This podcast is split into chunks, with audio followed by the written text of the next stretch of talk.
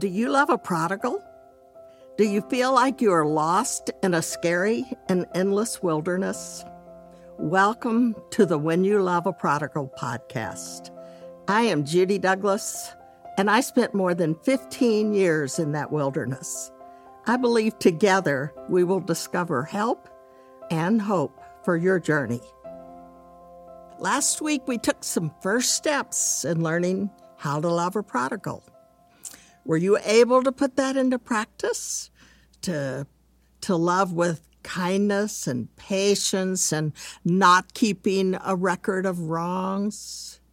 Today we will go further and discover the real secret to loving as Jesus loves.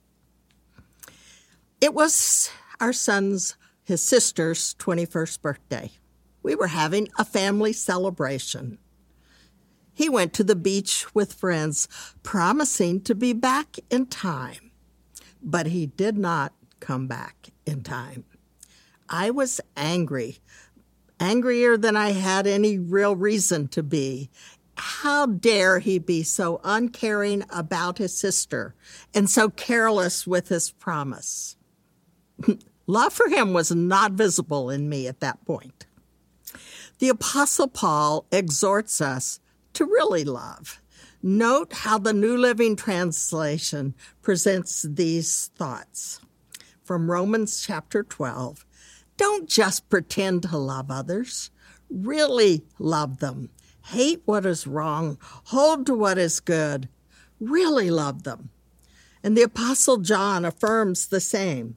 Dear children, let's not merely say that we love each other, let us show the truth by our actions.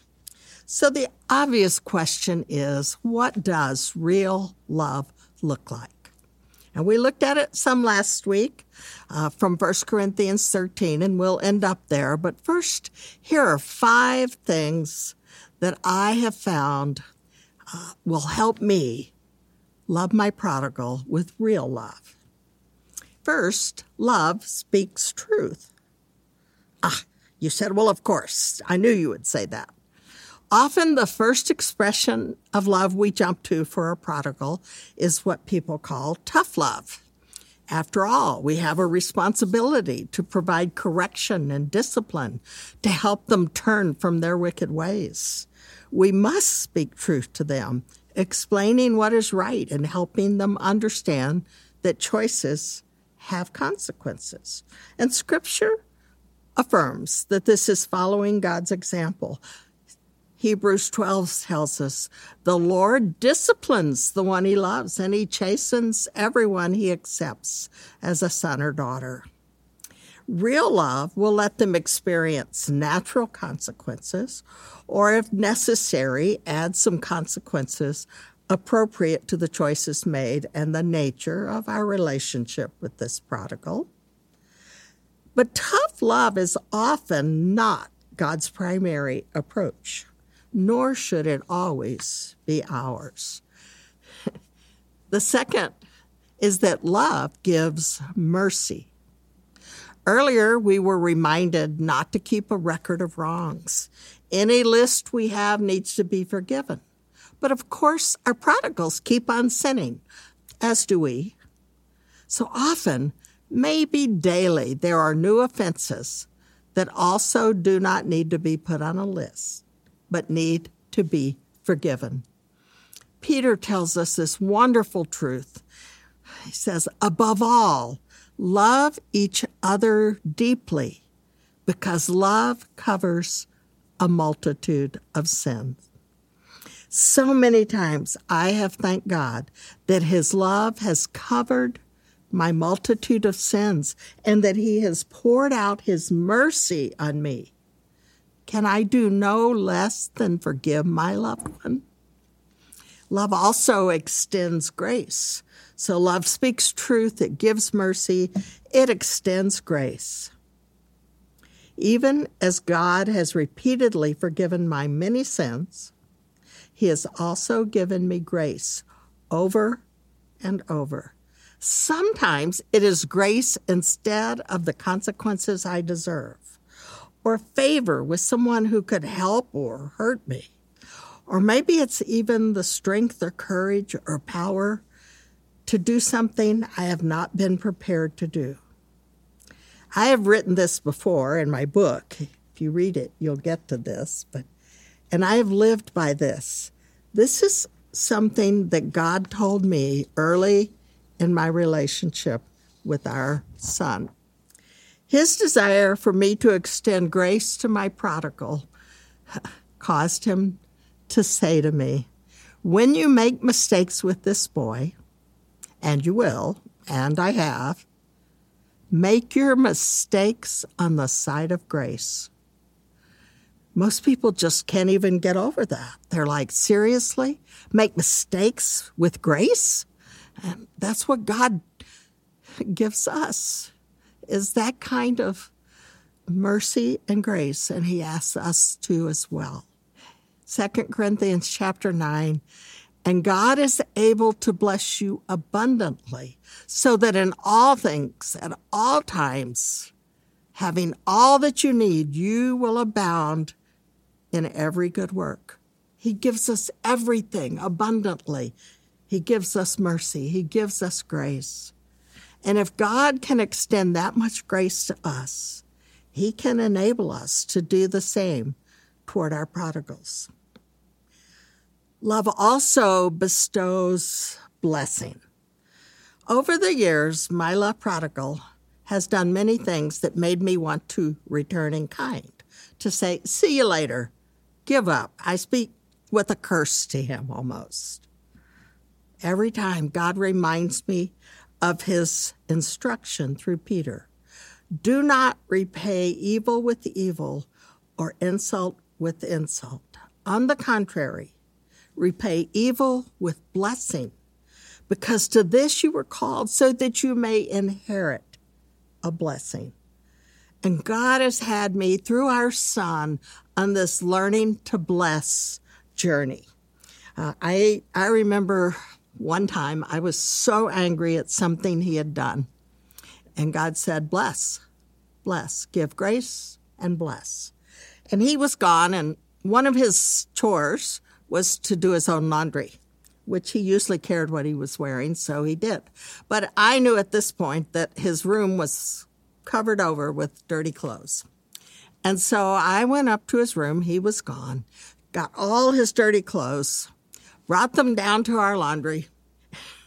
And one by one, I put his clothing into the washing machine. And each time I said, I bless you, I bless you, I bless you, Josh. Now, I don't know if he felt that blessing, but he was being blessed. And I was being blessed to do that for him. And God says, make blessing the way that you speak to people. And I've been practicing doing it. Uh, speaking a blessing, doing something kind for him, reading a blessing I have written for him. In fact, I write blessings for people. That's how important it's become. It's transformed my attitude over and over, and it's convinced him that my love for him is real. Love confers honor. I mentioned this last week. Sometimes I can start thinking I'm better than my prodigal. After all, I have not done what he has. I walk with God fairly consistently. I keep loving him no matter what. But God is quick to remind me of his words in Philippians chapter 2 do nothing out of selfish ambition or vain conceit. Rather, in humility, get this, in humility, value others above yourselves, not looking to your own interests, but to the interests of others. Is that amazing? Can you do that? Can I do that? Put aside the fact that I am clearly better than he is. No. I am to lift him up, think more highly. In fact, Romans 12 tells us be devoted to one another in love and honor one another above yourselves. Now, you know, when it's somebody who's very good and very accomplished, and it's easy to honor them above yourself. But your prodigal? Yeah. Now we're going to jump back to finish this part on love to 1 Corinthians 13 to discover the wrap up for God's description of true love, the love that we are to love our prodigals with. When our son came to our family at almost 10 years old, he had experienced significant rejection and abandonment. He did not trust. He was certain we would do the same reject and abandon. And he gave us many reasons to. It took him more than 10 years before he truly believed we would not reject him or abandon him. Why did it take so long? I'm sure there are many reasons, but two come to my mind. First, betrayal destroys trust. And second, trust takes time to heal and rebuild. And I'm sure our efforts to love him well were inadequate to easily overcome his past. But we did choose to love as God loved us. We were guided by these challenging descriptions of love in 1 Corinthians 13, verses 7 and 8. It tells us that love always protects, always trusts, always hopes, always perseveres, and never fails. Now, those are not wishy washy descriptions. Always means always, and never means never. We're usually a little loose with that, I think. So let's quickly look at these. Love always protects. Surely this abandoned boy needed protection. For starters, he needed to be protected from his past, from the patterns of his life, and from himself. The past. So much had been taken from him, so much had been done to him, and, and we needed to protect him from the consequences of those things. He had learned really poor living patterns of how to live and what it looks like to care about people. And certainly one of those patterns was no one could be trusted. We had to help him learn some new patterns. And himself, what he believed about himself, the choices he made, the danger he would put himself in many other things. We tried to provide that protection as a part of our love for Him. Love always trusts. Well, we wanted to trust Him and to assure Him that we trusted Him. He'd say, You just don't trust me. Yeah, but it was difficult to trust him because he made a lot of bad choices and he lied. And we sought to help him learn to live in a trustworthy way. And trusting for us really meant trusting that God was always working to redeem and restore this child, that God was trustworthy. And over time, as our son grew, our trust in him could grow as well. Love always hopes. Uh-huh. Have you given up hope? Yeah, it can happen, can't it? Sometimes hope was all there was for us. He didn't have hope that he would make it through school, get back with his mother, know his dad, overcome his life habits, or have a future. And often we despaired along with them. But God's promise of hope for a future kept us steady, hoping and giving hope to Him that He had a future. Love always perseveres. The results of his birth mother's choices while pregnant with him made school really difficult for him. We ended up homeschooling through high school, which he did not appreciate, nor did I enjoy very much. Each day, as I gave him school assignments, his attitude annoyed me, even angered me. I would leave his room declaring to God, I quit. He doesn't care. Why should I care? I can't keep doing this. And God always had the same response. He says, So, Judy, when did I give up on you? I know, never. But you're God. And then he said, Yes, and I love this young man. I have shared that love with you, and you can do this. You can persevere in loving him. So I did. Finally, love never fails. Always, always, always, and never. It never fails. God's love flowing through us always protects, trusts, hopes, and perseveres, and it never fails. I'm grateful because I fail. Too often I try to love in my own power. I let the rejection of my love make me want to withdraw. I want to give up. But God's love never fails. He promises to love through me, which brings us back to where we started last week. We love because God loved first. He loved us first.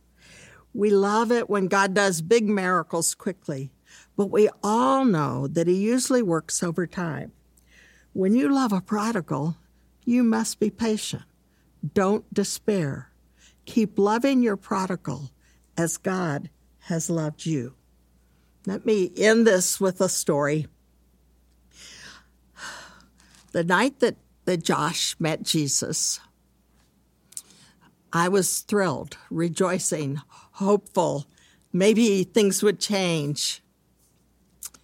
And um, then, as I was going to sleep and praying and thanking God, I, I just had this picture that God was above me and He had this huge vat and He was opening me up and He was pouring from this huge vat into me.